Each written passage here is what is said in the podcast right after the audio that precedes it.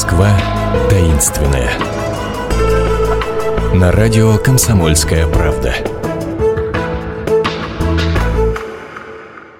Здравствуйте, это Москва таинственная, и у микрофона Наталья Андреасин, с которой вы пойдете сейчас дальше по нашим а, бывшим заводам и фабрикам, потому что мы решили, мы, это я и мой гость Алексей Дедушкин, гид общества пеших прогулок. Здравствуйте. Здравствуйте. Решили по этим самым фабрикам и заводам прогуляться, потому что очень они модные стали, много там э, всяческих современных магазинчиков, э, кафешек и прочих приятностей. А вот что там было раньше, зачастую мы не знаем. Как я более чем уверена, мало кто знает вообще о том, что был такой завод «Арма». Это для ориентира вам недалеко от э, нынешнего Гоголь-центра, который стал за последнее время благодаря его главному режиссеру крайне популярен.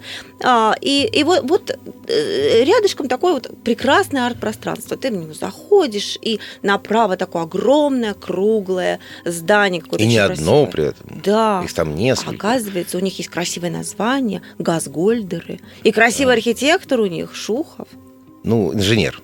Ну да. Да, а, да и завод старинный, завод, открывшийся еще в 1860-е годы, Московский газовый завод. А позже, опять же, корпуса достраивались, а, в том числе как раз был приглашен э, знаменитый инженер Шухов, который и да, содействовал э, в устройстве, в строительстве вот этих вот э, газгольдеров круглых, очень красивых, очень мощных. То есть газ там содержался, а, да? Да, да, да, там изго... ну, э, Хранился. хранился, да, хранилище, и там же вот э, этот газ вырабатывался. И, в общем-то, этот газовый завод снабжал газом всю Москву, в том числе газовые фонари московские конца 19-го, начала 20 века. В общем-то, первую половину 20-го столетия он газ еще и в квартиры москвичей давал. И в квартиры? А, газовый э, завод, да. Ну, до определенного момента, потом уже ему подспорье это пришло из природного газа, а, но до определенного какого-то момента еще и газ э, в квартиры от него тоже шел. Ну, То есть в основном... сказать, что Москва уже была газифицирована? Ну, конечно, намного века? слабже, чем в середине 20 века, но mm-hmm. все же какие-то попытки газификации делались. Но в основном, конечно, это именно освещение. А, так что можно сейчас прогуляться по этой территории. Там, да, все правильно, как Наталья сказала, и кафешечки всевозможные. Ну, там еще не все, правда, доделано, но я так да. понимаю, что где-то через год будет все сделано, и будет вообще так красота неземная. Угу. А, и э, тогда уже можно будет э, да, насладиться лицезрением э, этого бывшего производства, этого бывшего завода. Ну и сейчас там тоже уже очень здорово и хорошо. А, значит, если в принципе говорить о газовом заводе и освещении газовым, то э, ну, когда-то еще во времена Ивана Третьего э, все горожане были обязаны в ночное, в темное время суток ходить по улицам э, или с фонарями, или с факелами. А если идешь без фонаря или факела, то тать ночной, и тебя могли да, схватить. Каждая улица была перегорожена рогатками. Подумав, а, что ты, да, да, вор. Да, естественно. А кто же будет по ночам таскаться? таскаться. Это сейчас да. ночные бары и клубы, а тогда никаких ночных клубов не было. И единственное, что тебя может заставить пойти ночью куда-нибудь, а, это необходимость, скажем, в лекаре или священнике. Поэтому берешь фонарь и идешь за лекарем или священником. Причем я слышала, что фонарь нужно еще было держать около ну, лица. около лица, чтобы, чтобы естественно, чтобы да? Да, уличные... Паспорта да, у тебя не было по да, тем временам, чтобы, чтобы уличные стражники тебя видели вообще, кто идет. Человек знакомый или незнакомый. А идешь ты без фонаря, могли тебя на этих рогатках а, да, схватить э, и, соответственно, мог просидеть до утра в холодной, а то и что-нибудь похуже. Но это были а, фонари еще какие? Ну, это были, ну, это, это по, по большей части это были факелы или какие-то слюдяные фонари. А, далее первые попытки осветить уже более-менее серьезно московские улицы, они были предприняты в 1730-е годы при императрице Анне Анне. А, сперва обыватели заставляли выставлять свечи э, на окна, но это было больше терапии. Ну, представьте, свеча в окне, какое, как она осветит улицу. Ну, так какие-то ну, хотя бы огоньки. Блик. Ну, хоть какие-то То есть блики, люди, которые огоньки. жили на улицах в Москве, да. они были обязаны. То есть да. было такое в определенный момент, да, до установки первых фонарей вот это была обязанность. Угу. Потом были установлены масляные фонари, а, которые заправляли конопляным маслом. А, первое время по совместительству фонарщиками работали пожарные. А, Фонари светили очень тускло, потому что, во-первых, еще в первую очередь, да, в первую очередь, потому что масло не доливали. Потому что конопляное масло – это хорошее растительное масло. Им хорошо кашку приправить. Поэтому многое масло просто, да, большая часть масла уходила самим этим фонарщикам к столу. Да, кашечку Что и заливали. такое, как ни копни Ну, какую-нибудь да, историю, да. обязательно что-то куда-то уходило Ну. до себе, до хаты. Ну а как же без этого-то? Ну, а, и поэтому фонари светили тускло. Были, кстати, попытки перейти на освещение московских улиц э, спиртовые фонари. Но вы сами понимаете, это В совершенно... 18 веке? А, нет, уже в 19 Мгм. веке. Но это совершенно не для нас, конечно. э, такое Потому что спирт тоже уходил в А, Потому что, да, считается, что выражение «допиться до фонаря», оно как раз и возникло вот оттуда. До последнего верена моего фонаря фонарщик доползал уже на четвереньках.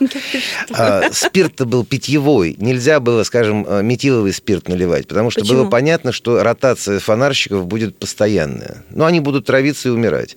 А, Поэтому были попытки э, создать э, такой спиртовой состав, который и не вреден для здоровья, но является абсолютно мерзким и вонючим.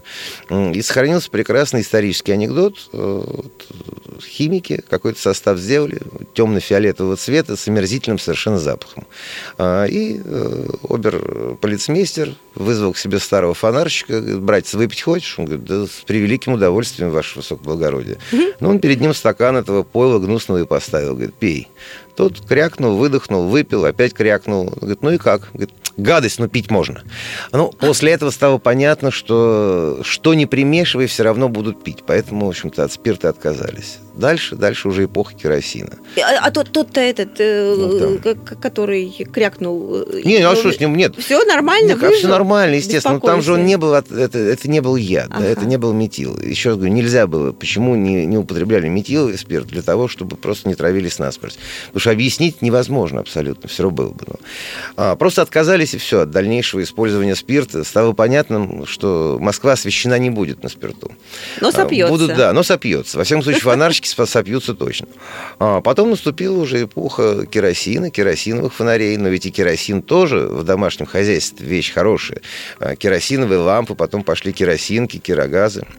А, И, наконец, дали, дали вот уже а, где-то с конца 60-х, с начала 70-х годов это газовые фонари, которые на московских улицах продержались до 1932 года. Удивительно, как они продержались. Да, Ведь газ уже- тоже дома нужен. Ну, все же газ-то украсть э, Сложнее. сложнее. Это же от- отводка-то была по всему городу, это же надо было туда врезаться. Это сейчас уже вон там, да, где-то Да. сообщают а, цыганские поселки, да, которые да. в Плеханове, которые в эту газовую проводку-то врезаются и газ. Ну, я таких случаев не знаю. Во всяком случае, нигде они не упомянуты, чтобы кто-то так массово газ воровал э, вот до революции, да, газ газовых фонарей. Вот. И далее вот уже, как я сказал, до 1932 года это эпоха газа, а- а уже далее абсолютно полностью на смену газу пришло электричество. И таким образом завод у нас прекращает свое существование. Нет, Уже ну завод когда? еще действовал. Там Действовал. еще даже, на- на- насколько я знаю, часть вот помещения, она, Завод «Арма», сих я пор- имею в виду, это я А, Да, напоминаю. не, не, ну просто действовал, действовал. Завод «Арма», да, от которого мы с вами, в общем-то, Да, ушли гулять по всей плясать. Москве под фонарями, да. А, вот. Ну, а, кстати, вспомним Пушкина-то, да, когда Потемкину в «Потемках» я на Причистенке найду, он тоже, в общем-то, в этом плане, да, сатира по поводу освещения московских улиц присутствовала. А, Что улицы Что были, да, недостаточно. недостаточно освещения в пушкинские времена, это как раз было московских улиц. Вот. Так что мы с вами э, от завода «Арма» мы ушли и прогулялись по всей Москве как раз под фонарями, которые в разные э, время горели то слабже, то сильнее. Ну, сейчас, по-моему, в достаточной степени Москва освещена. Ну, а завод «Арма» уже окончательно закрылся. Да нет, он, по-моему, еще действовал в какой-то мере. Во всяком случае, какие-то там службы действовали вот до позднесоветского времени. А, И Да, сейчас... газовую арматуру Да, да, да. вот еще Э, да, производили. произ- после там того, производили, в да. таких количествах не нужно Вот. было. А, И сейчас там даже какие-то корпуса, э, ну, по крайней мере, вот год назад я там видел, что это относится к «Газпрому», там какие-то Ах, вот корпуса так до вот сих пор. Там, ну, какие-то, естественно, это уже не производственные, я так понимаю, просто, э, ну, может быть, офисные их помещения, что там. В общем, да, хорошо, тогда мы сделали такой с вами круг и Да, возвращаясь по на всей за- Москве по всей Москве. прогулявшись, да. Да, возвращаясь на завод Арма, оставив наших слушателей там, если захотите, конечно, если захотите, прогуляетесь на этот завод. Ну, там, кстати, красиво. Там, вот эти газгольдеры, они очень красивые. Да. сейчас еще вот так да, отремонти... отреставрировали, они такие свеженькие. Там сейчас уже в этих газгольдерах тоже какие-то предполагаются устройства, насколько я слышал, выставочных помещений, каких-то офисных помещений. Так что там смотрится очень хорошо. И даже просто прогуляться по вот этим аллеям, дорожкам, там газоны красивые, деревца растут. Так что Особенно с теми знаниями, которые вы получили да, за сегодняшнюю да, программу да, да, от Алексея Ну, а потом Дедушкина. помнить, что, опять же, да, с именем Шухова связано э, целый ряд построек на территории этого завода. Да, если Да, вы не чудо инженерной там мысли. табличку, если до сих пор таблички не повесили, то, по крайней мере, вы об этом будете знать. Ну, а если не хотите отправляться на завод, отправляйтесь на любую экскурсию Москва-хода, выбирайте у них на сайте все, что вам вашей душе заблагорассудится. Милости прошу. Да, и Алексей Дедушкин, в частности, ждет вас на свои экскурсии. Приходите, предварительные записи у них не требуется, так что хороших вам прогулок по Москве. А мы с вами прощаемся на неделю. Счастливо. Москва таинственная. На радио «Комсомольская правда».